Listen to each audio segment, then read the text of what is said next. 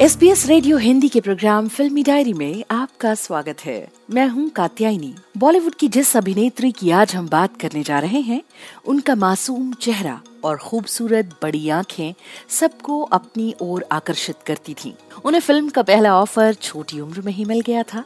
महज चौदह साल की उम्र में फ़िल्म फेयर मैगजीन के कवर पर उनकी फ़ोटो छपी थी। उन्होंने अठारह साल की उम्र में एक एक्टर के साथ शादी की और फिर शादी के बाद अपने से 12 साल बड़े एक डायरेक्टर के साथ शादी कर ली थी। उनका कहना है कि मेरे पति बिल्कुल भी रोमांटिक नहीं है।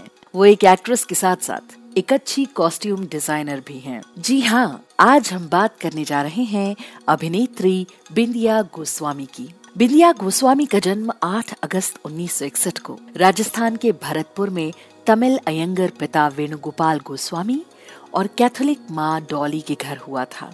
उनके पिता ने सात बार शादी की थी। बिंदिया गोस्वामी को फ़िल्म का पहला ऑफ़र चौदह साल की उम्र में मिला था। तब वो स्कूल में पढ़ रही थी। बिंदिया के पड़ोस में म्यूज़िक डायरेक्टर प्यारे लाल जी का घर था। उनके यहाँ जब एक पार्टी में वो अपने परिवार के साथ गई थी तो एक्ट्रेस हेमा मालिनी की माँ जया चक्रवर्ती की नज़र इन पर पड़ी। उन्हें लगा कि ये उनकी बेटी हेमा जैसी ही दिखती है। उन्होंने कुछ पहचान के निर्माताओं से बिंदिया की सिफारिश कर दी और चौदह साल की उम्र में कुछ प्रोड्यूसर्स ने उन्हें अप्रोच किया और उन्हें फ़िल्मों में एंट्री मिल गई। 1976 में उनकी पहली फ़िल्म जीवन ज्योति रिलीज़ हुई, जिसमें उनके साथ विजय अरोड़ा को कास्ट किया गया था। इसके बाद बिंदिया गोस्वामी ने फ़िल्म प्रेम विवाह, खट्टा मीठा, शान और दादा जैसी फ़िल्में की। लेकिन उनकी सबसे बड़ी हिट रही ऋषिकेश मुखर्जी की फ़िल्म गोलमाल, जो कि उन्नीस में आई थी। इसी फ़िल्म ने बिंदिया गोस्वामी को घर घर में मशहूर कर दिया था। बिंदिया ने इतने कम समय में दर्जनों फ़िल्में की, पर पॉपुलैरिटी फ़िल्म गोलमाल से मिली थी। 1980 का एक किस्सा है। उस समय बिंदिया गोस्वामी की फ़िल्म टक्कर का कोलकाता में प्रीमियर था।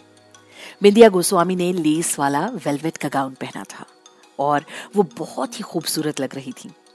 तभी वहाँ भीड़ में से किसी ने बिंदिया गोस्वामी का गाउन खींच दिया और वो फट गया। गाउन फटने की वजह से बिंदिया गोस्वामी की पूरी कमर दिखने लगी। तभी वहाँ पर बहन पर्ल आई और उन्होंने बिंदिया गोस्वामी को संभाला। विनोद मेहरा के साथ बिंदिया गोस्वामी ने कई फ़िल्में की। विनोद मेहरा और बिंदिया की दोस्ती कब प्यार में बदल गई, ये पता ही नहीं चला। बिंदिया को भी इस बात से फ़र्क नहीं पड़ रहा था कि विनोद पहले से शादीशुदा हैं। दोनों ने 1980 में चोरी चोरी शादी कर ली। और इसके बाद विनोद मेहरा ने अपनी पहली पत्नी को तलाक दे दिया था। इस दौरान विनोद मेहरा की पहली पत्नी के भाइयों द्वारा बिंदिया को धमकी भी मिलती थी। उसी समय बिंदिया गोस्वामी की मुलाकात डायरेक्टर जेपी दत्ता से एक फ़िल्म के सेट पर हुई। विनोद मेहरा से शादी के चार साल बाद बिंदिया गोस्वामी ने विनोद मेहरा से तलाक ले लिया।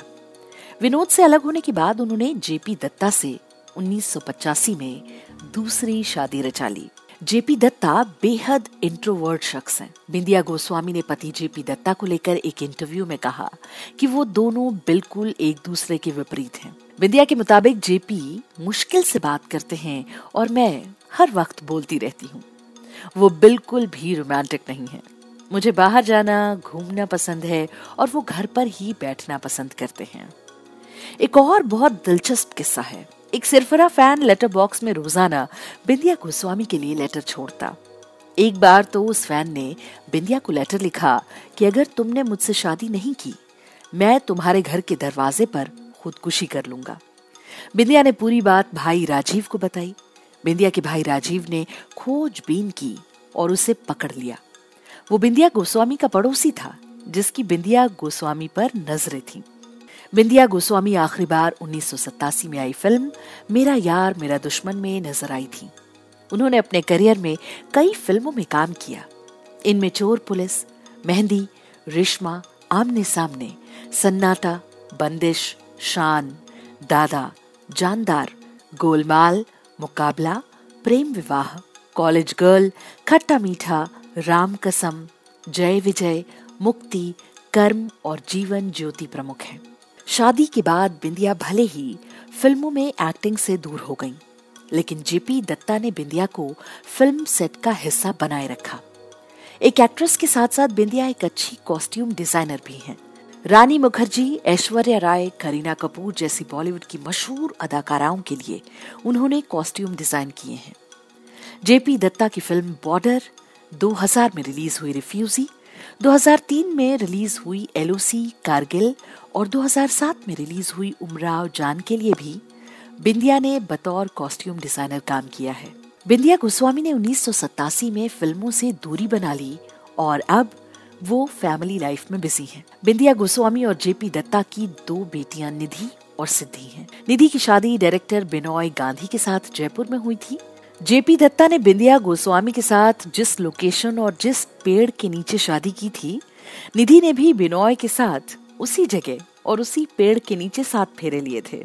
एस रेडियो हिंदी के प्रोग्राम, फिल्मी डायरी में आज बस इतना ही। Bye bye